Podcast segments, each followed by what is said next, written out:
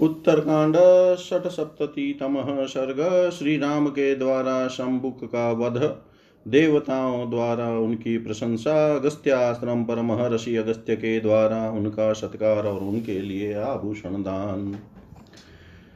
तस्य तद्वचनं श्रुत्वा राम्य, रामस्य क्लिष्टकर्मण, अवाकशिरास्तथा भूतो वाक्यमेतदुवाचः, शूद्रो योन्यां प्रजा तोऽस्मि तपोग्रं समास्थितदेव त्वं प्रार्थये राम सशरीरो महायश। न मिथ्याहं वदे राम देवलोकजिगीषया शूद्रं मा विधि काकुतस्थः शम्भुगं नाम नामतः। भासतस्तस्य शूद्रस्य खड्गं सुरुचिरप्रभं निष्कृष्य कोशादविमलं क्षीरचिचेद राघव तस्मिन् शूद्रे हते देवाशेन्द्राशाग्निपुरोगमा साधु साध्विति काकुतस्थं तेष संसुमुहुमुः पुष्पवृष्टिमहत्याशिददिव्यानां सौ सुगन्धिनां पुष्पाणां वायुमुक्तानां सर्वतः प्रपपातः सुप्रीताश्चाब्रुवन् राम। देवा सत्यपराक्रमं सुकार्यमिदं देवं सुकृतं ते महामते गृहाण च वरं सौम्यं यं तवमीच्छस्य रिन्दम स्वर्गभाङ्गनैः शूद्रोऽयं त्वत्कृते रघुनन्दन देवानां भाषितं श्रुत्वा रामः सत्यपराक्रम उवाच प्राञ्जलिर्वाक्यं सहस्राक्षं पुरन्दरम्। यदि देवा प्रसन्ना मे द्विजपुत्र स जीवतु दिशन्तु वरमेतं मे ईप्सितं परमं मम ममापचारादबालोऽसौ ब्राह्मणस्येकपुत्रक अप्राप्तकालकालेन नितोवेव स्वतक्षयम् तं जीव्यत भद्रं वो नान्वितं कर्तुमर्हत द्विजस्य संश्रुतोऽर्थो मे जीवयिष्यामि ते श्रुतं। राघवस्य तु तद्वाक्यं श्रुत्वा विबुधसत्तमा प्रत्युचुः राघवं प्रीता देवा प्रीतिसमन्वितम्। निवृतो भव काकुत्स्थशोऽस्मिन् हनिबालक जीवितं प्राप्तवान्, भूय समेतश्चापि बन्धुभिः। यस्मिन् मुहूर्ते काकुत्स्थ शूद्रोऽयं विनिपातित, तस्मिन् मुहूर्ते बालोऽसौ जीवेन समयुज्यतः स्वस्ति प्राप्नुहि भद्रं ते साधूयां नरसभगस्त्यस्याश्रमपदं दृष्टुमीक्षां राघव तस्य दीक्षा समाप्ता हि भ्रमर्षै शमुषु महाद्युते द्वादशं हि गतं वर्षं जलशय्यां समाशत। काकुतस्थः गतगमिष्यामो मुनिं समभिनन्दितुं त्वं गचापि गच भद्रं ते द्रष्टुं तं ऋषिशतम् स तथेति प्रतिज्ञाय देवानां रघुनन्दन आरुरोह विमानं तं पुष्पकं हेमभूषितं, ततो देवा प्रयातास्ते विमाने बहुविस्तरे रामोऽप्यनुजगामाशु कुम्भयोनेस्तपोवनम्। दृष्ट्वा तु देवान् सम्प्राप्तानगस्त्यस्तप्सां निरीयचर्यामाशधर्मात्मा सर्वास्तान् विशेषतः प्रतिगृहं। ततः पूजां सम्पूज्य च मामुनिं जगमुस्ते त्रिदशारिष्टा नाकपृष्ठं सानुगा गतेषु तेषु काकुत्स्थपुष्पकादवरूयं च।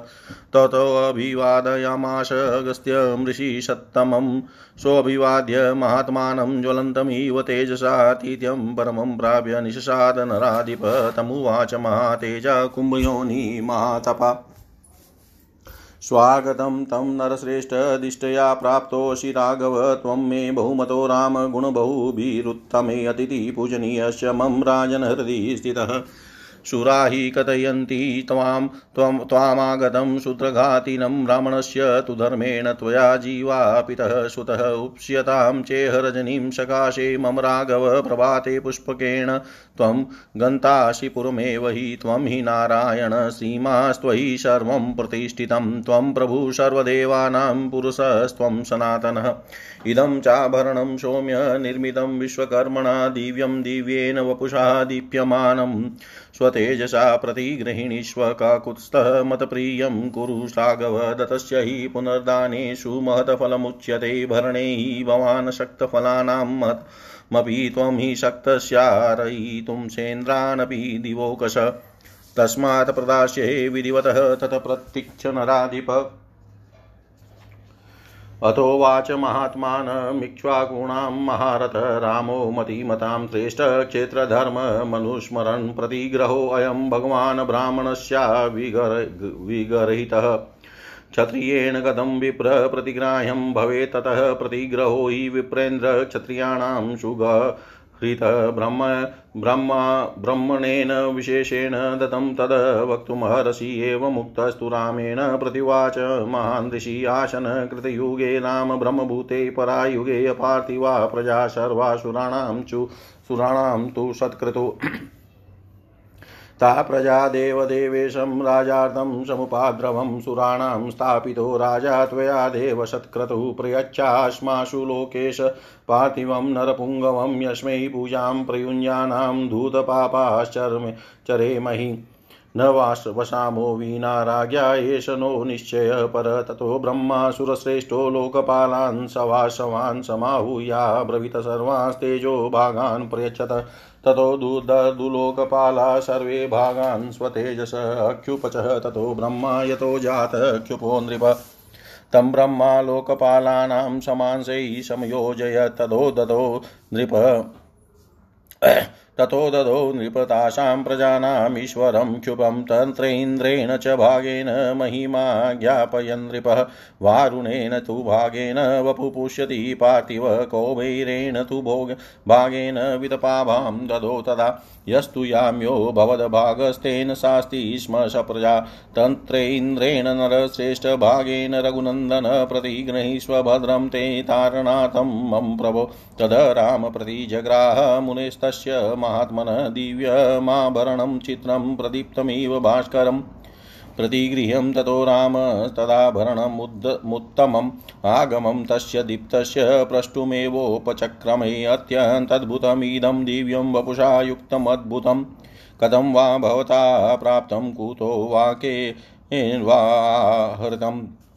कौतूहलतया भ्रमणः पृच्छामि त्वां मायश आश्चर्याणां बहुनामी निधि परमुखो भवान्। एवं ब्रुवति काकुत्स्थै मुनिवाक्यं मता ब्रवीद, शृणु राम यथावृतं पुरा त्रेता युगे युगे शृणु राम यथावृतं पुरा त्रेता युगे युगे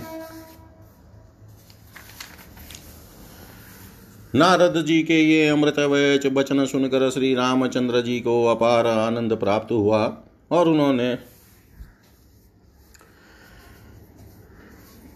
क्लेश रहित कर्म करने वाले भगवान राम का यह वचन सुनकर नीचे मस्तक किए लटका हुआ वह तथा कथित तपस्वी इस प्रकार बोला, महायशस्वी श्री राम में शुद्र योनि में उत्पन्न हुआ हूँ और सदैह स्वर्गलोक में जाकर देवत्व प्राप्त करना चाहता हूँ, इसीलिए ऐसा उग्र तप कर रहा हूँ। ककुतस्त कुल भूषण श्री राम में झूठ नहीं बोलता, देवलोक पर विजय पाने की इच्छा से ही तपस्या में लगा हूँ। आप मुझे शुद्र समझिए, मेरा नाम शंभुक है। वह इस प्रकार कह ही रहा था कि श्री रामचंद्र जी ने म्यान से चमचमाती हुई तलवार खींच ली और उसी से उसका सिर काट लिया। उस शूद्र का वध होते ही इंद्र और अग्नि सहित संपूर्ण देवता बहुत ठीक बहुत ठीक कहकर भगवान श्री राम की बारंबार प्रशंसा करने लगे। उस समय उनके ऊपर सब और से वायु देवता द्वारा बिखेरे गए दिव्य एवं परम सुगंधित पुष्पों की बड़ी भारी वर्षा होने लगी। वे सब देवता अत्यंत प्रसन्न होकर सत्य पराक्रमी श्री राम से बोले देव महामते, आपने यह देवताओं का ही कार्य संपन्न किया है। शत्रुओं का दमन करने वाले रघुकुल नंदन सौम्य श्री राम आपके इस सत्कर्म से ही यह शुद्र शरीर स्वर्ग लोक में नहीं जा सका है, अतः आप जो वर चाहे मांग ले। देवताओं का यह वचन सुनकर सत्य पराक्रमी श्री राम ने दोनों हाथ जोड़ सहस्त्र नेत्रधारी देवराज इंद्र से कहा यदि देवता मुझ पर प्रसन्न है तो वह ब्राह्मण पुत्र जीवित हो जाए। यही मेरे लिए सबसे उत्तम और अभिष्ट वर है। देवता लोग मुझे यही वर दे। मेरे ही किसी अपराध से ब्राह्मण का वह इकलौता बालक समय में ही काल के गाल में चला गया है। मैंने ब्राह्मण के सामने यह प्रतिज्ञा की है कि मैं आपके पुत्र को जीवित कर दूँगा। अतः आप लोगों का कल्याण हो। आप उस ब्राह्मण बालक को जीवित कर दें। मेरी बात को झूठी न करें। श्री रघुनाथ जी की यह बात सुनकर वे विबुध शिरोमणि देवता उनसे प्रसन्नता पूर्वक बोले, ककुतस्थ कुलभूषण, आप संतुष्ट हो, वह बालक आज फिर जीवित हो गया और अपने भाई बंधुओं से जा मिला। ककुतस्थ, आपने जिस मुहूर्त में इस शूद्र को धराशाही किया है, उसी मुहूर्त में वह बालक जी उठा है।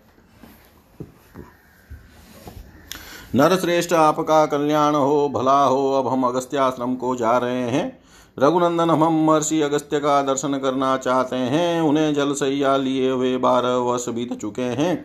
अब उन महातेजस्वी भ्रमशी का कि वह जल शयन संबंधी व्रत की दीक्षा समाप्त हुई है। रघुनंदन, इसलिए हम लोग उन महर्षि का अभिनंदन करने के लिए जाएँगे। आपका कल्याण हो, आप भी उन मुनि श्रेष्ठ का दर्शन करने के लिए चलिए। तब बहुत अच्छा कहकर रघुकुल नंदन श्री राम देवताओं के सामने वहाँ जाने की प्रतिज्ञा करके उस स्वर्ण भूषित पुष्पक विमान पर चढ़े। तत्पश्चात देवता बहुसंख्यक विमानों पर आरूढ़ो वहाँ से प्रस्थित हुए। फिर श्री राम भी के साथ शीघ्र पूर्वक कुंभ ऋषि के तपोवन को चल दिए। देवताओं को आया देख तपस्या की निधि। धर्मात्मा अगस्त्य ने उन सब की समान रूप से पूजा की। उनकी पूजा ग्रहण करके उन महामुनि का अभिनंदन करके वे सब देवता अनुचरों सहित बड़े हर्ष के साथ स्वर्ग को चले गए।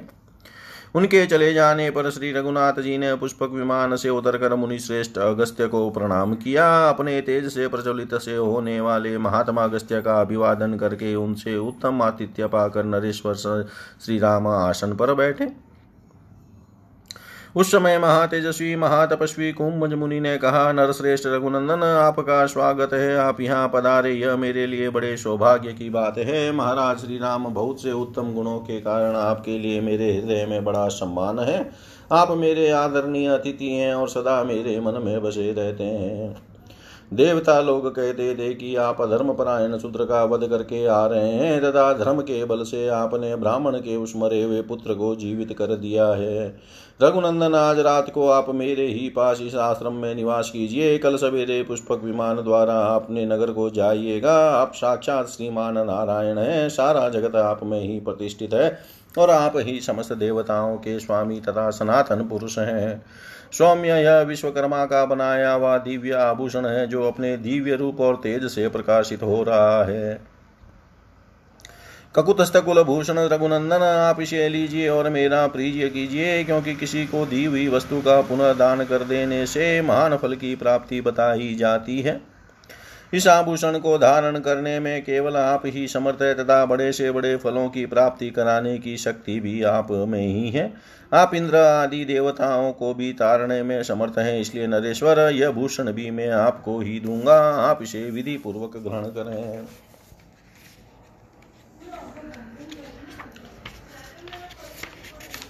तब बुद्धिमानों में श्रेष्ठ और इक्ष्वाकु कुल के महारथी वीर श्री राम ने क्षत्रिय धर्म का विचार करते हुए वहाँ महात्मा अगस्त्य जी से कहा, भगवान दान लेने का काम तो केवल ब्राह्मण के लिए ही निंदित नहीं है।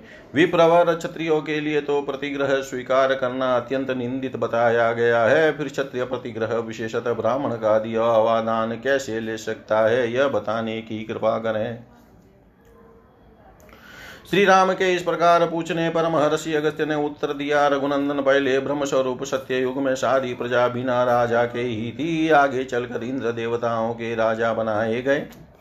तब सारी प्रजाएँ देव देवेश्वर ब्रह्मा जी के पास राजा के लिए गई और बोली, देव, आपने इंद्र को देवताओं के राजा के पद पर स्थापित किया है। इसी तरह हमारे लिए भी किसी श्रेष्ठ पुरुषों को राजा बना दीजिए। जिसकी पूजा करके हम पाप रहित तो और इस भूतल पर विचरे हैं। हम बिना राजा के नहीं रहेगी, यह हमारा उत्तम निश्चय है। तब सुर श्रेष्ठ ब्रह्मा ने इंद्र सहित समस्त लोकपालों को बुलाकर कहा, तुम सब लोग अपने तेज का एक एक भाग दो। तस तब समस्त लोकपालों ने अपने अपने तेज का भाग अर्पित किया। उसी समय ब्रह्मा जी को छींक आई, जिससे क्षुप नामक राजा उत्पन्न हुआ। ब्रह्मा जी ने उस राजा को लोकपालों के दिए हुए तेज के उन सभी भागों से संयुक्त कर दिया। तत्पश्चात उन्होंने क्षुप को ही उन प्रजाजनों के लिए वहाँ उनके शासक नरेश के रूप में समर्पित किया। क्षुप ने वहाँ राजा होकर इंद्र के दिए हुए तेजो भाग से पृथ्वी का शासन किया। वरुण के तेजो भाग से वे भूपाल प्रजा के शरीर का पोषण करने लगे। कुबेर के तेजो भाग से उन्होंने उन्हें धनपाति, धनपति की आभा प्रदान की तथा उनमें जो यमराज का तेजो भाग था, उसे वे प्रजाजनों को अपराध करने पर दंड देते थे। नरश्रेष्ठ रघुनंदन आप भी राजा होने के कारण सभी लोकपालों के तेज से संपन्न है। अतः प्रभो इंद्र संबंधी तेजो भाग के द्वारा आप मेरे उद्धार के लिए आभूषण ग्रहण कीजिए, आपका भला हो। तब भगवान श्री राम उन महात्मा मुनि के दिए हुए उस सूर्य के समान दीप्तिमान, दिव्य विचित्र एवं उत्तम आभूषण को ग्रहण करके उसकी उपलब्धि के विषय में पूछने लगे। माँ यशस्वी मुने, यह अत्यंत अद्भुत तथा दिव्य आकार से युक्त आभूषण आपको कैसे प्राप्त हुआ? अथवा इसे कौन कहाँ से ले आया? भ्रमण में कौतूहल बस ये बातें आपसे पूछ रहा हूँ, क्योंकि आप बहुत आश्चर्यों की उत्तम निधि हैं। ककुतस्थ कुलभूषण श्री राम इस प्रकार पूछने पर मुनिवर अगस्त्य ने श्री राम पूर्व चतुर्युगी त्रेता युग में जैसा वृतांत घटित हुआ था, उसे मैं बताता हूँ। सुनिए इतिहास श्रीमद रामायणे।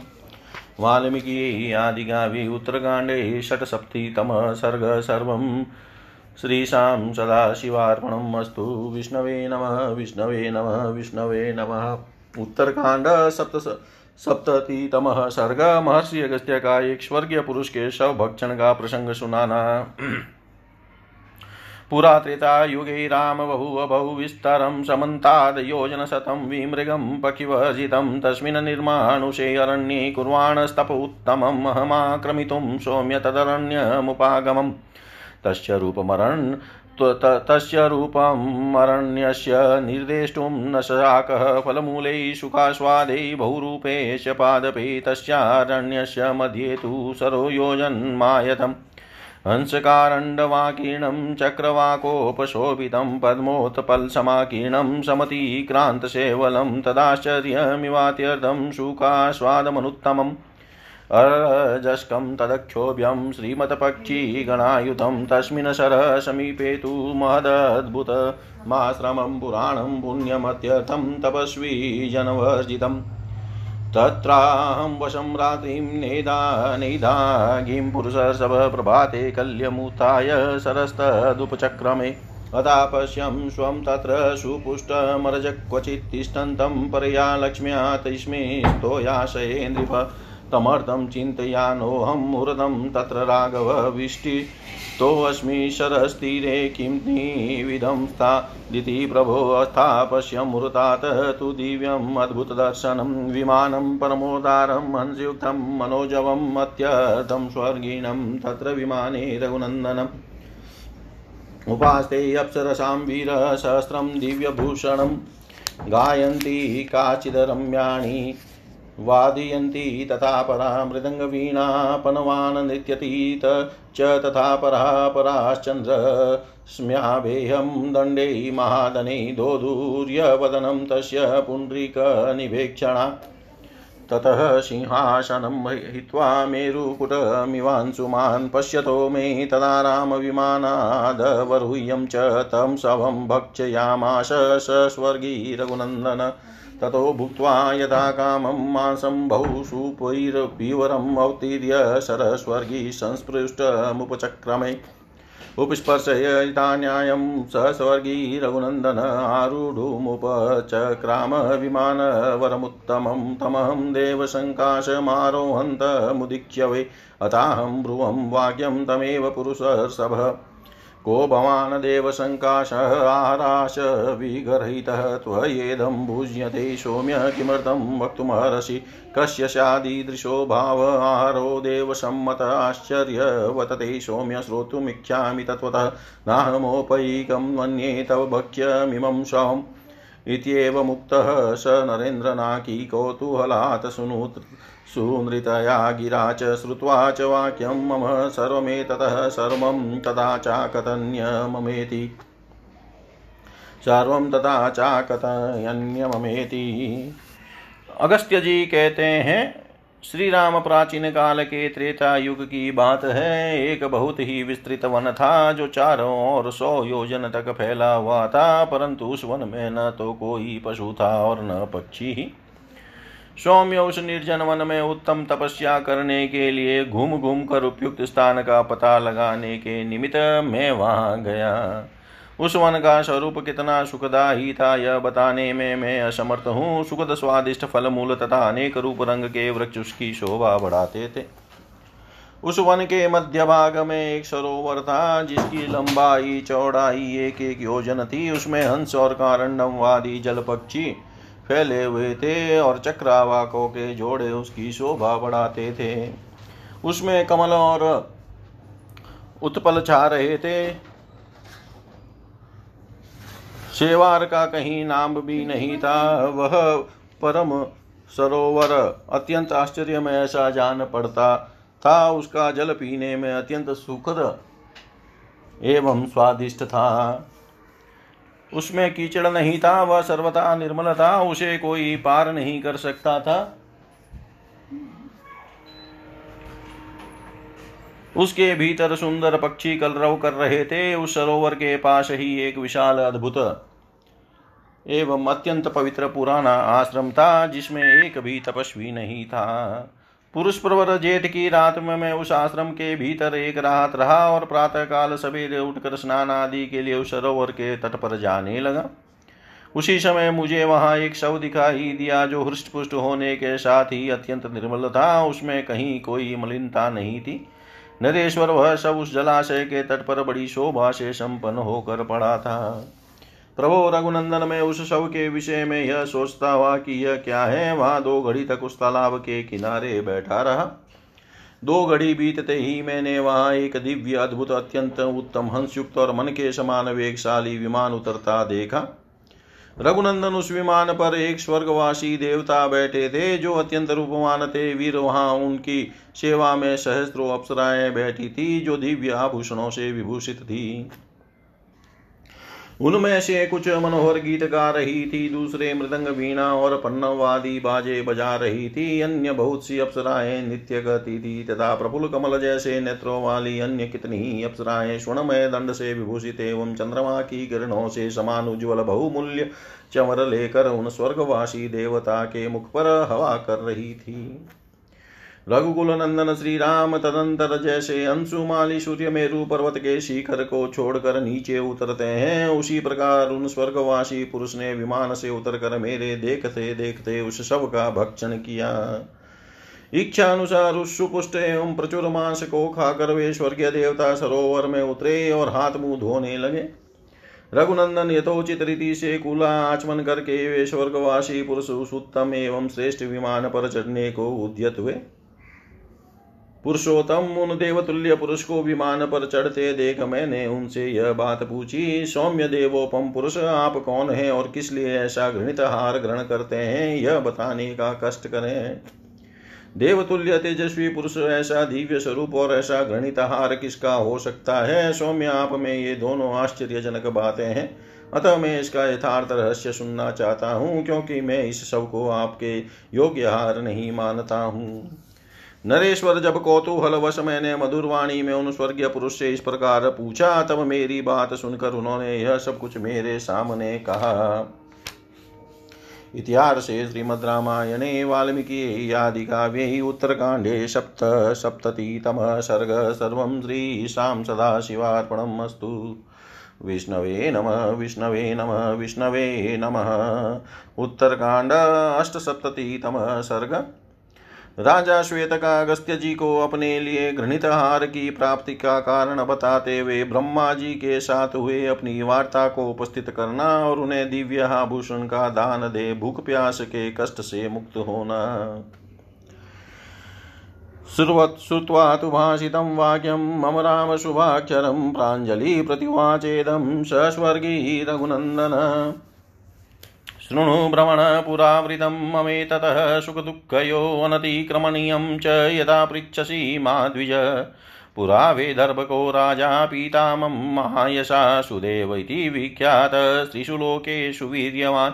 तस्य पुत्रद्वयं भ्रमणद्वाभ्यां स्त्रिभ्यामजायत। हं श्वेत इति ख्यातो यवियान् ते ततः पितरीश्वर्याते पौरामाम्यसेचयन् तत्राहं कृतवान् राज्यं धर्म्यं च सुसमाहित। एवं सम्तितानि सुव्रतः राज्यं कार्यतो भ्रमण प्रजाधर्मेण रक्षतः। सोऽहं निमित्ते कस्मिंश्चिद् विज्ञाता युद्धिजोतम। कालधर्मं हृदीन्यस्य ततो वनमुपागमन्। सोऽहं वनमिदं दुर्गं मृगपक्षी विवर्जितं। तपश्च तु प्रविष्टोऽस्मि समीपे सरसशुभे भ्रातरं सुरतं राज्यै अभिषिच्य महीपति। इदं शरसमासाद्य तपस्तप्तं मया चिरम्। सोऽहं वर्षसहस्राणि तपस्त्रीणि महावने तपत्वा सुदुष्करं प्राप्तो ब्रह्मलोकमनुत्तमम्। तस्ये मे स्वर्गभूतस्य क्षुतिपिपाशे द्विजोतम बाधेते परमोदार ततोऽहं व्यतितेन्द्रियः। गत्वा त्रिभुवनश्रेष्ठं पितामहमुवाच भगवन् ब्रह्मलोकोऽयं क्षुतिपिपाशा विवर्जितः कस्यायं कर्मणः पाक। क्षुधिपपाशानुगो हि आहारकक्ष कश्च मे देव तन्मे ब्रूहि पितामह, पितामहस्तु मामाह तवाहारसुदेवज स्वादूनि, स्वानि, मांसानि, तानि भक्षय नित्यश, स्वशरीरं त्वया पुष्टं कुर्वता तपुत्तमम् अनुत्तं रोहते श्वेत न कदाचिन्महामते ततं न ते अस्ति सूक्ष्मोऽपि तप एव निषेवसे, तेन स्वर्गगतो वत्स बाध्यसे क्षुतिपपाशया। स त्वं सुपुष्टमाहारे स्वशरीरमनुत्तमं भक्षयित्वा मृतरसं तेन वृद्धि भविष्यति। यदा तु तद्वनं श्वेतगस्त्य स महान् ऋषि आगमिष्यति। दुर्धसस्तदा कदा कृच्छाद्र विमोच्यसे। स हि तारयितुं सौम्यशक्तसुरगणानपि किं पुनस्त्वां महाबाहो क्षुतिपपाशावशं गतम्। सोऽहं भगवतः श्रुत्वा देवदेवस्य निश्चयम् आहारं गहितं कुर्मि स्वशरीरं द्विजोतमः बहुनवर्षगणान् भ्रमण भुज्यमानमिदं मया क्षयम् नाभेति भ्रमर्षे तृप्तिश्चापि ममोत्तमः तस्य मे कृचभूतस्य कृच्छादस्माद्विमोक्षय अन्येषां न गिति यात्र कुम्भयोनिमृते द्विजम् इदमाभरणं सौम्यं तारणार्थं द्विजोतमः प्रतिगृहीष्व भद्रं ते प्रसादं कर्तुमहर्षि इदं तावत् स्वर्णं च, धनं वस्त्राणि च, द्विज भक्ष्यं, भोज्यं च भ्रमर्षै ददात्याभरणानि च। सर्वान् कामान् प्रेक्ष्यामि भोगाश मुनिपुङ्गव तारणे भगवनमह्यं प्रसादं कर्तुमहर्षि तस्याहं स्वर्गिणो वाक्यं श्रुत्वा दुःखसमन्वितम् तारणयोपजग्राह तदाभरणमुत्तमं मया प्रतिगृहीते तु तस्मिन्नाभरणे शुभे मानुषपूर्वको देहो राजसे विननाशः। प्रणस्ते तु शरीरे यशो राजसी प्रया मुदा तृप्तः प्रमुदितो राजा जगां त्रिदिवं सुखम्। तेनेदं चक्रतुल्येन दिव्या दिव्यमाभरणं मम तस्मिन् निमिते काकुत्स्थदत्तमद्भुतदर्शनम् तस्मिन् निमिते काकुत्स्थदत्तमद्भुतदर्शनम् अगस्त्य जी कहते हैं, रघुकुल नंदन, राम मेरी कही हुई शुभ अक्षरों से युक्त बात सुनकर उन स्वर्गीय पुरुष ने हाथ जोड़कर इस प्रकार उत्तर दिया। भ्रमण आप जो कुछ पूछ रहे हैं, वह मेरे सुख दुख का अलंघनीय कारण जो पूर्व काल में घटित हो चुका है, यहाँ बताया जाता है। सुनिए। पूर्व काल में मेरे महायशस्वी पिता विदर्भ देश के राजा थे। उनका नाम सुदेव था। वे तीनों लोकों में विख्यात पराक्रमी थे। ब्राह्मण उनकी दो पत्नियाँ थी, जिनके गर्भ से उन्हें दो पुत्र प्राप्त हुए। उनमें ज्येष्ठ मेहता मेरी श्वेत के नाम से प्रसिद्धि हुई और मेरे छोटे भाई का नाम सूरत था।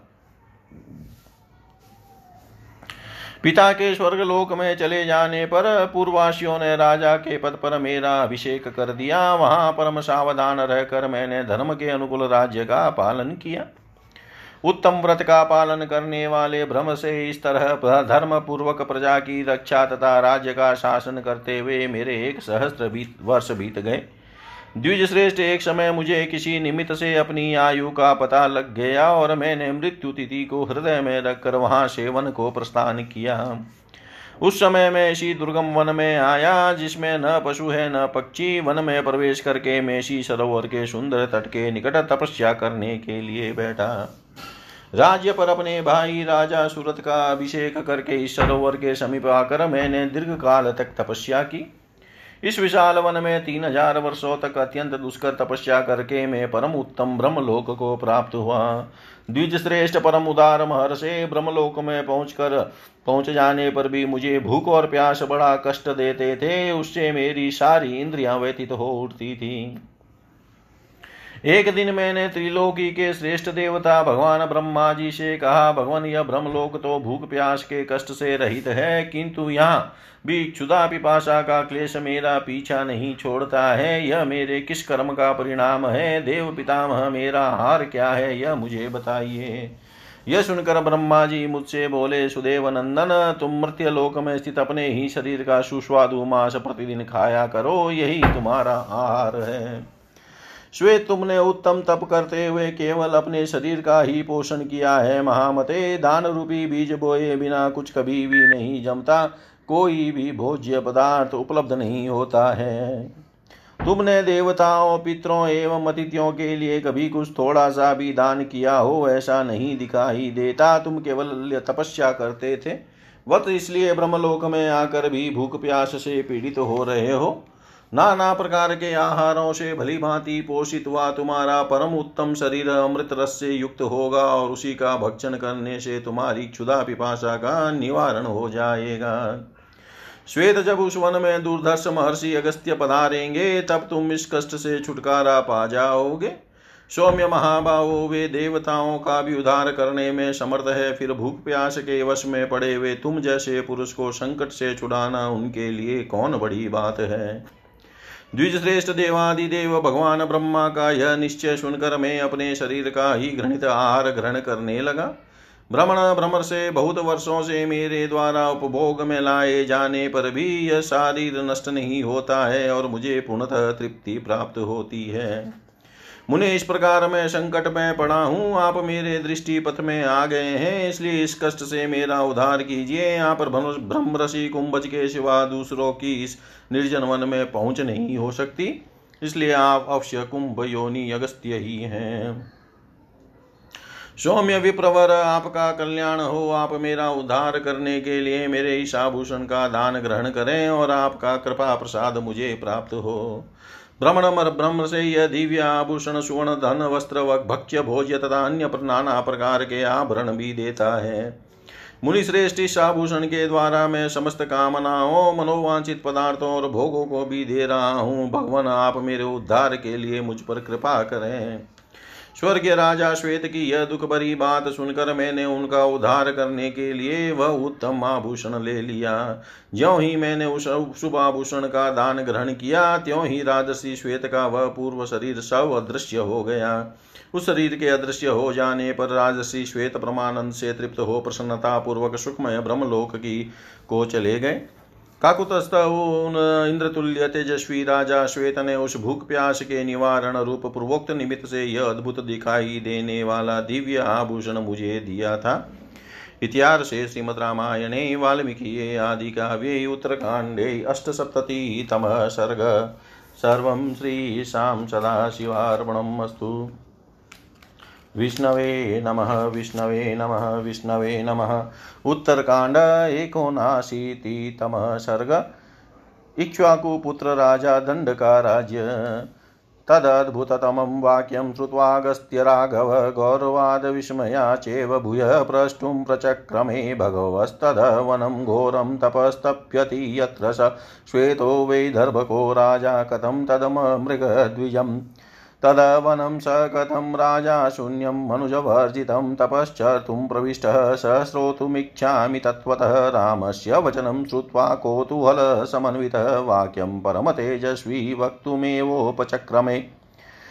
पुराकृतयुगे राम मनुर्दण्डधर प्रभु तस्य पुत्रो महानासीदिक्ष्वाकुः कुलनन्दन तं पुत्रपूर्वकं राजे निक्षिप्य भुवि दुर्जयं पृथिव्यां राजवंशानां भवगतेत्युवाच तम तथैव च प्रतिज्ञातं पितुः पुत्रेण राघव।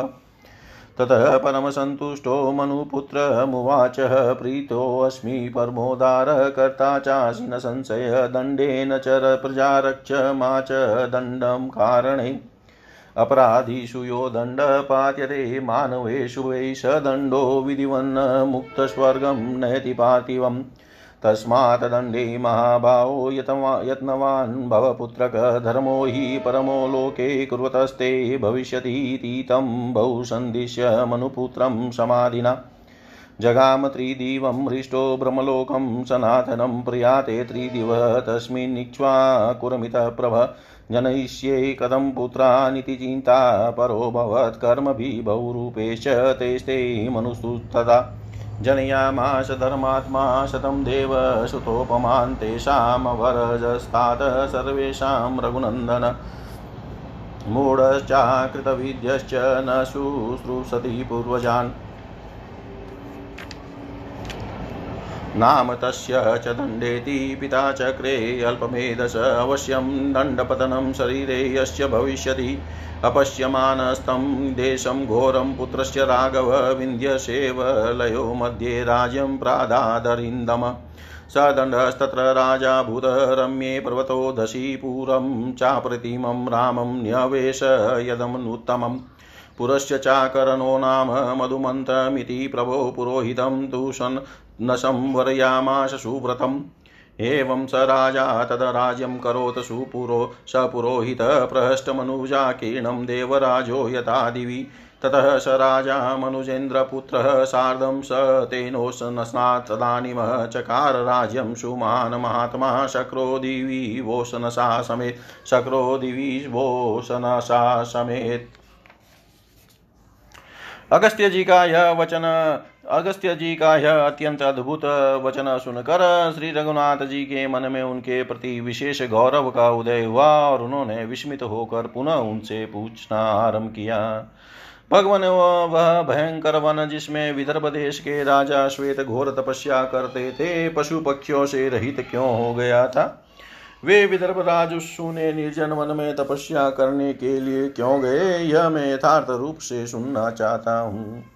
श्री राम का कौतूहल युक्त वचन सुनकर वे परम तेजस्वी महर्षि पुनः इस प्रकार कहने लगे श्री राम पूर्व काल के सत्य युग की बात है। दंडधारी राजा मनु इस भूतल पर शासन करते थे। उनके एक श्रेष्ठ पुत्र हुआ, जिसका नाम इक्ष्वाकु था। राजकुमार इक्ष्वाकु अपने कुल को आनंदित करने वाले थे। अपने उन ज्येष्ठ एवं दुर्जय पुत्र को भूमंडल के राज्य पर स्थापित करके मनु ने उनसे कहा, बेटा, तुम भूतल पर राजवंशों की सृष्टि करो। रघुनंदन पुत्र इक्ष्वाकु ने पिता के सामने वैसा ही करने की प्रतिज्ञा की। इससे मनु बहुत संतुष्ट हुए और अपने पुत्र से बोले परम उदार पुत्र, मैं तुम पर बहुत प्रसन्न हूँ। तुम राजवंश की सृष्टि करोगे, इसमें संशय नहीं है। तुम दंड के द्वारा दुष्टों का दमन करते हुए प्रजा की रक्षा करो, परंतु बिना अपराध के ही किसी को दंड न देना। अपराधी मनुष्यों पर जो दंड का प्रयोग किया जाता है, वह विधि पूर्वक दिया हुआ दंड राजा को स्वर्ग लोक में पहुँचा देता है। इसलिए महाबाहु पुत्र, तुम दंड का समुचित प्रयोग करने के लिए प्रयत्नशील रहना। ऐसा करने से तुम्हें संसार में परम धर्म की प्राप्ति होगी। इस प्रकार पुत्र को बहुत सा संदेश दे मनु समाधि लगाकर बड़े हर्ष के साथ स्वर्ग को सनातन ब्रह्मलोक को चले गए। उनके ब्रह्मलोक निवासी हो जाने पर अमित तेजस्वी राजा इच्छुआ इस चिंता में पड़े कि मैं किस प्रकार पुत्रों को उत्पन्न करूँ। तब यज्ञ दान और तपस्या रूप विविध कर्मों द्वारा धर्मात्मा मनु पुत्र ने सौ पुत्र उत्पन्न किए जो देव कुमारों के समान तेजस्वी थे। तात रघुनंदन उनमें से जो सबसे छोटा पुत्र था, वह मूड और विद्या विहीन था, इसलिए अपने बड़े भाइयों की सेवा नहीं करता था। इसके, उसके शरीर पर अवश्य दंडपात होगा, ऐसा सोचकर पिता ने उस मन बुद्धि पुत्र का नाम दंड रख दिया। श्री राम शत्रु दमन नरेश, उस पुत्र के योग्य दूसरा कोई भयंकर देश न देकर राजा ने उसे विंध्य और शेवल पर्वत के बीच का राज्य दे दिया। श्री राम पर्वत के उस रमणीय तट प्रांत में दंड राजा हुआ। उसने अपने रहने के लिए एक बहुत सी अनुपम और उत्तम नगर बसाया। प्रभु, उसने उस नगर का नाम रखा, मधुमंत और उत्तम व्रत का पालन करने वाले शुक्राचार्य को अपना पुरोहित बनाया। इस प्रकार स्वर्ग में देवराज की भांति भूतल पर राजा दंड ने पुरोहित के साथ रहकर हुष्ट पुष्ट मनुष्यों से भरे हुए उस राज्य का पालन आरंभ किया। उस समय वह महामनस्वी महाराज कुमार तथा महान राजा दंड शुक्राचार्य के साथ रहकर अपने राज्य का उसी तरह पालन करने लगा। जैसे स्वर्ग में देवराज इंद्र देव गुरु बृहस्पति के साथ रहकर अपने राज्य का पालन करते हैं। इतिहास इतिहासे श्रीमद् रामायणे, वाल्मीकि आदिकाव्ये उत्तरकाण्डे एकोनाशीतितमः सर्ग सर्वं श्रीशां सदाशिवार्पणम् अस्तु। विष्णवे नमः विष्णवे नमः विष्णवे नमः। उत्तरकांड, अशीतितमः, सर्ग राजा दंड का भार्गव कन्या के साथ बलात्कार। एतदाख्याय रामाय महर्षि कुम्भशम्भव परं वाक्यं कथयामुपचक्रमे, ततः स दण्डकाकुत्स्थः बहुवर्षगणायुतम्। अकरोत् तत्र दान्तात्मा राज्यं नियतकण्टकम् अथ काले तु कस्मिंश्चिदः राजा भार्गवमाश्रमं रमणीयमुपाक्राम चैत्रेमाशी मनोरमे तत्र भार्गवकन्यां सरूपेण प्रतिमां भुवि विचरन्तीं। मनोदेशे दण्डोऽपश्य दनुत्तमाम् स दृष्ट्वा तामसु दुर्मेधानङ्गशरपीडितभिगम्य सुसंविघ्नः कन्यां वचनमब्रवीत कुतस्त्वमशिषु श्रोणि कस्य वासी सुता शुभे पीडितोऽहमनुङ्गेन पृच्छामि त्वां शुभानने तस्य त्वेवं ब्रुवाणस्य मोहन्मतस्य कामिन भार्गवी प्रत्युवाचेदं वच सानुनयं त्विदम् भार्गवस्य सुतां विधि देवस्या क्लिष्टकर्मण रजां नाम राजेन्द्र ज्येष्ठामाश्रं वासिनीं। मा स्पर्शबलाद् राजन् कन्या पितृवशा हि हम गुरुपिता मे राजेन्द्र, त्वं च शिष्यो महात्मन। व्यसनं सुमहत्कृतः स ते दद्धान् महातपा यदि वान् यन्मया कार्यं धर्मदृष्टेन सत्पथा वरयस्व नरश्रेष्ठ पितरं मे महाद्युतिं मन्यता तु फलं तुभ्यं भवेदघोराभिसंहितं। क्रोधेन हि पिता मे यशो त्रैलोक्यमपि निर्दहे दास्यते चानवध्याङ्ग तव मायाचितः पिता एवं ब्रुवाणामरजां दण्डकामवशं गतः प्रत्युवाच मलोन्मतः शिरस्याधाय चाञ्चलिम्। प्रसादं कुरुषु श्रोणीनकालं क्षेप्तुमर्हसि त्वत्कृते हि मम प्राणा विधीयन्ते वरानने त्वां प्राप्तुतु वधो या वापि वा पापं वापि सुदारुणम्। भक्तं भजस्व माँ भीरु सुविवलम् एवमुक्त्वा तु तां कन्या दोभ्र्यां प्राप्य बलाद् बली विस्फुरन्तीं यथा कामं मिथुनायोपचक्रमे तमनर्थं महाघोरं दण्ड कृत्वा सुदारुणम्। नगरं प्रियवासु मधुमन्तमनुत्तमम् अर्जापि रुदन्ति शास्त्रमस्या विदुरतः प्रतीक्षते सुसन्त्रस्तापितरं देवसन्निभम् प्रतीक्षते सुसन्त्रस्तापितरं देवसन्निभम् महर्षि कुंभज श्री राम से इतनी कथा कहकर फिर ऋषि का अवशिष्ट अंश इस तरह कहने लगे। काकुत्स्थ तदंतर राजा दंड ने मन और इंद्रियों को काबू में रखकर बहुत वर्षों तक वहाँ कंटक राज्य किया। तत्पश्चात किसी समय राजा मनोरम चैत्र मास में शुक्राचार्य के रमणीयम आश्रम पर आया। वहाँ शुक्राचार्य की सर्वोत्तम सुंदरी कन्या, जिसके रूप की इस भूतल पर कहीं तुलना नहीं थी, वन प्रांत में विचर रही थी, दंड ने उसे देखा। उसे देखते ही वह अत्यंत खोटी बुद्धि वाला राजा कामदेव के बाणों से पीड़ित हो पास जाकर उस डरी हुई कन्या से बोला, सुश्रोणी, तुम कहाँ से आई हो अथवा सुबह तुम किसकी पुत्री हो? सुबानने में कामदेव से पीड़ित हूँ, इसलिए तुम्हारा परिचय पूछता हूँ। मोह से उत्पन्न होकर वह कामी राजा जब इस प्रकार पूछने लगा, तब भृगु कन्या ने विनय पूर्वक उसे इस प्रकार उत्तर दिया, राजेंद्र, तुम्हें ज्ञात होना चाहिए कि मैं पुण्यकर्मा शुक्र देवता की ज्येष्ठ पुत्री हूँ। मेरा नाम अरजा है, मैं इसी आश्रम में निवास करती हूँ। राजन, बलपूर्वक मेरा स्पर्श न करो, मैं पिता के अधीन रहने वाली कुमारी कन्या हूँ। राजेंद्र, मेरे पिता तुम्हारे गुरु हैं और तुम उन महात्मा के शिष्य हो। नर श्रेष्ठ वे महातपस्वी हैं। यदि कुपित हो जाए तो तुम्हें बड़ी भारी विपत्ति में डाल सकते हैं। यदि मुझसे यदि तुम्हें दूसरा ही काम लेना हो, अर्थात यदि तुम मुझे अपनी भार्या बनाना चाहते हो तो धर्म शास्त्रोक्त सन्मार्ग से चलकर मेरे महातेजस्वी पिता से मुझको मांग लो। अन्यथा तुम्हें अपने स्वेच्छाचार का बड़ा भयानक फल भोगना पड़ेगा। मेरे मेरे पिता अपने क्रोधाग्नि से सारी त्रिलोकी को भी दग्ध कर सकते हैं। अतः सुंदर रंगों वाले नरेश, तुम बलात्कार न करो। तुम्हारी ये याचना करने पर पिताजी मुझे अवश्य तुम्हारे हाथ में सौंप देंगे। जब अर्जा ऐसी बातें कर रही थी, उस समय काम के अधीन वे दंड ने मदोन्मत होकर दोनों हाथ सिर पर जोड़ लिए और इस प्रकार उत्तर दिया, सुंदरी, कृपा करो, समय न बिताओ, वरान ने तुम्हारे लिए मेरे प्राण निकले जा रहे हैं। तुम्हें प्राप्त कर लेने पर मेरा वध हो जाए अथवा मुझे अत्यंत दारुण दुख प्राप्त हो तो भी कोई चिंता नहीं है। बिरु, मैं तुम्हारा भक्त हूँ। अत्यंत व्याकुल हुए मुझे अपने मुझ अपने सेवक को स्वीकार करो, ऐसा कहकर उस बलवान नरेश ने उस भार्गव कन्या को बलपूर्वक दोनों भुजाओं में भर लिया। वह उसकी पकड़ से छूटने के लिए छटपनाने लगी तो भी उसने अपनी इच्छा के अनुसार उसके साथ समागमन किया। वह अत्यंत दारुण एवं महाभयंकर अनर्थ करके दंड तुरंत ही अपने उत्तम नगर मधुमंत को चला गया। अर्जा भी भयभीत हो रोती हुई आश्रम के पास ही अपने देवतुल्य पिता के आने की राह देखने लगी।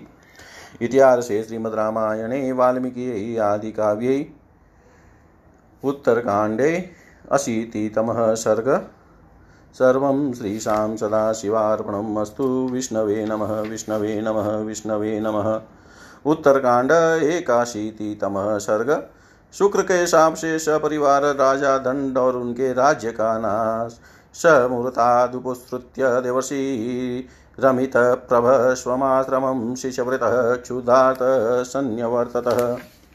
सोऽपश्यदरजां दीनां रजसा समभिप्लुतां ज्योत्स्नामिव ग्रहग्रस्तां प्रत्युषेण विराजितं। तस्य रोषः सम्भवतः क्षुधातस्य विशेषतः निदहनीव लोकास्त्रीन् शिष्याश्चेतद्वाचः। पश्यध्वं विपरीति विपरीतस्य दण्डस्या विदितात्मनः विपतिं घोरशङ्काशां क्रुधादग्निशिखामिव। क्षयोऽस्य दुर्मते प्राप्तः सानुगस्य दुरात्मनः य प्रदीप्ता उताशस्य शिखां वै स्प्रष्टुमहरति यस्मात् स कृतवान् पापमीदृशं घोरसंहितं, तस्मात् प्राप्स्यति दुर्मेधा फलं पापस्य कर्मण। सप्तरात्रेण राजाशो सपुत्र बलवाहन पापकर्म समाचारो वधं प्राप्स्यति दुर्मति समन्ताद् योजनशतं विषयं चास्य दुर्मते। धक्ष्यते पांशुवर्षेण महता पाकशासन, सर्वसत्त्वानि यानि स्थावराणि चराणि च महता पांशुवर्षेण विलयं सर्वतोऽगमन्। दण्डस्य विषयो यावत् ताव्रतः सर्वचं समुत्रयं पाशुवर्षमिवालक्ष्यं सप्तरात्रं भविष्यति इत्युक्त्वा क्रोधतां राक्षस्ताम्रा श्रमनिवासिनम्। जनं जनपा जनपदान्तेषु स्थियतामिति चाब्रवीत श्रुत्वा तुशनसो वाक्यं सोऽश्रमावसतो जन निष्क्रान्तो विषयात्। तस्मात् स्थानं चक्रयत् भायतः स तथोक्त्वा मुनिजन मरजादिमदं प्रभृति एव वश दुर्मेधे आश्रमेषु समाहिता। इदं योजनपर्यन्तं सरः सुरुचिरप्रभम् अर्जे विज्वरा भुक्ष्व कालशात्र प्रतीक्षया। त्वत्समीपे च ये सत्त्वा वासमेष्यन्ति तां निशामवध्या पांशुवर्षेण ते भविष्यन्ति नित्यदा। श्रुत्वा निर्योगं भ्रमर्षे सारजा भार्गवती तदा ततेति पितरं प्राह भार्गवं भृगु भृशदुःखिता। इत्युक्त्वा भार्गवो वासमन्यन्त्र समकारयत् च राजं नरेन्द्रस्य सभृत्य बलवाहनं स सप्ताहादभस्मसाद भूतं यथोक्तं ब्रह्मवादिना तस्याशो दण्डविषयो विन्द्यसेवल्यो नृपः सप्तो ब्रह्मर्षीणां तेन वैधर्म्यै सहिते कृते। ततः प्रभति काकुत्स्थदण्डकारण्यमुच्यते तपस्विनः स्थिता हि अत्र जनस्थानमतो भवते। तत् मे सर्वमाख्यातं यन्मां पृच्छसि राघव। सन्ध्यामुपासितुं वीरः समयो हि अतिवर्तते। एते महर्षे सर्वे पुणकुम्भा समन्ततः कृतोदका नर्व्य व्याघ्र आदित्यं पर्युपासते स ते भ्रमणमभ्यस्तं सहिते ब्रह्मवित्तमे गतो राम गच्छोदकमुपस्पशम् रविरस्तं गतो राम गच्छतो गच्छोदकमुपस्पश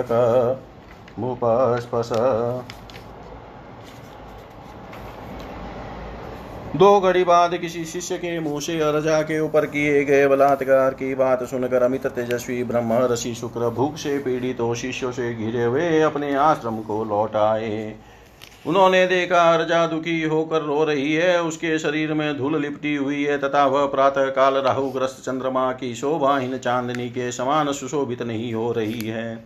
यह देख विशेषत भूख से पीड़ित होने के कारण देवऋषि शुक्र का रोष बढ़ गया और वे तीनों लोगों को दग्ध से करते हुए अपने शिष्यों से इस प्रकार बोले, देखो शास्त्र विपरीत आचरण करने वाले अज्ञानी राजा दंड को कुपित हुए मेरी ओर से अग्निशिखा के समान कैसे घोर विपत्ति प्राप्त होती है। सेवकों सहित इस दुर्बुद्धि एवं दुरात्मा राजा के विनाश का समय आ गया है, जो प्रज्वलित आग की दहकती हुई ज्वाला को गले लगाना चाहता है। उस दुर्बुद्धि ने जब ऐसा घोर पाप किया है, तब उसे इस पाप का फल अवश्य प्राप्त होगा। पाप कर्म का आचरण करने वाला वह दुर्बुद्धि नरेश सात रात के भीतर ही पुत्र सेना और सवारियों सहित नष्ट हो जाएगा। खोटे विचार वाले इस राजा के राज्य को जो जब सब और से सौ योजन लंबा चौड़ा है। देवराज इंद्र भारी धूल की वर्षा करके नष्ट कर देंगे। यहाँ जो सब प्रकार के स्थावर जंगम जीव निवास करते हैं, इस धूल की भारी वर्षा से सब और विलीन हो जाएँगे। जहाँ तक दंड का राज्य है, वहाँ तक के समस्त चराचर प्राणी सात रात तक केवल धूलि की वर्षा पाकर अदृश्य हो जाएँगे। ऐसा कहकर क्रोध से लाल आँखें किए शुक्र ने उस आश्रम में निवास करने वाले लोगों से कहा दंड के राज्य के सीमा के अंत में जो देश है, उनमें जाकर निवास करो। शुक्राचार्य की यह बात सुनकर आश्रमवासी मनुष्य उस राज्य से निकल गए और सीमा से बाहर जाकर निवास करने लगे। आश्रमवासी मुनियों से ऐसी बात कहकर शुक्र ने अर्जा से कहा, खोटी बुद्धि वाली लड़की, तू यही इस आश्रम में मन को परमात्मा में ध्यान में एकाग्र करके रह। अर्जे यह जो एक योजन फैला हुआ सुंदर तालाब है, इसका तू निश्चित होकर उपभोग कर और अपनी अपराध की निवृत्ति के लिए यहाँ समय की प्रतीक्षा करती रह। जो जीव उन रात्रियों में तुम्हारे समीप रहेंगे, वे कभी भी धूल की वर्षा से मारे नहीं जाएँगे, सदा बने रहेंगे। ब्रह्मषि का यह आदेश सुनकर वह भृगुकन्या अर्जा अत्यंत दुखित होने पर भी अपने पिता भार्गव से बोली, बहुत अच्छा ऐसा कहकर शुक्र ने दूसरे राज्य में जाकर निवास किया, तथा उन ब्रह्मवादी के कथनानुसार जा दंड का वह राज्य सेवक, सेना और सवारियों सहित सात दिन में भस्म हो गया। नरेश्वर विंध्य और सेवलगिरी के मध्य भाग में दंड का राज्य था। काकुत धर्म युग कृत युग में धर्म विरुद्ध आचरण करने पर उन ब्रह्मषि राजा और उनके देश को साप दे दिया, तभी से वह भूभा दंड कारण्य कहलाता है।